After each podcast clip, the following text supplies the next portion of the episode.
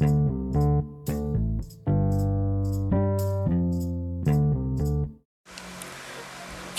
ஆ. பே. விஸ்வநாதம் எழுதிய அறிவு கதைகளிலிருந்து இப்போது நாம் ஒவ்வொரு கதையாக பார்த்து வருகிறோம். இப்போது இரு கிளிகள் என்கின்ற தலைப்பில் இரண்டு கிளிகளை ஒருவன் மிக செல்லமாக வளர்த்தான். தீனி கொடுப்பான் சுதந்திரமாக பறக்க விடுவான். அவைகளும் பறந்து திரிந்து அவனது கூண்டுக்கே திரும்பி வந்து தங்கிக் கொள்ளும். அவை இப்படி வருங்காலத்திலே ஒரு நாள் வெளியே பறந்தபோது ஒரு வேடனின் வலையிலே சிக்கிக்கொண்டன அவ்வேடன் இவ்விரண்டையும் தனித்தனியே இருவரிடம் விற்றுவிட்டான்.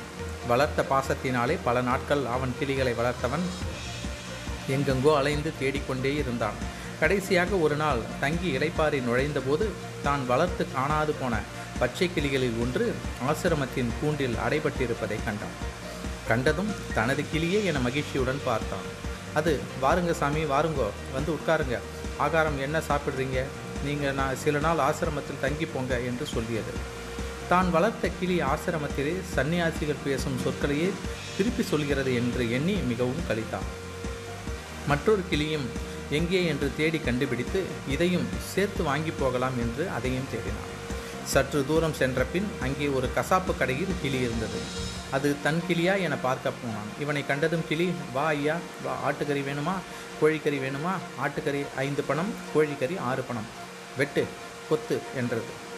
அதுவும் தான் வளர்த்த கிளிதான் என்று தெரிந்து கொண்டான். அவனுக்கு சிந்தனை.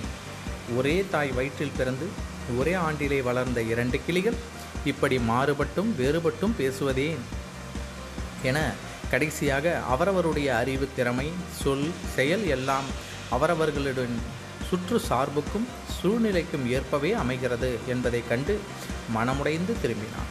எப்படி ஆசிரமத்தில் வாழ்ந்த கிளி? எப்படி கசாப்பு கடையில் வாழ்ந்த கிளி? இதனை கண்ட பின்பேனும் மக்களாய் பிறந்தவர்கள் சுற்று சார்புக்கும் சூழ்நிலைக்கும் அடிமைப்பட்டு விடாமல் வாழ்வதே நல்லது.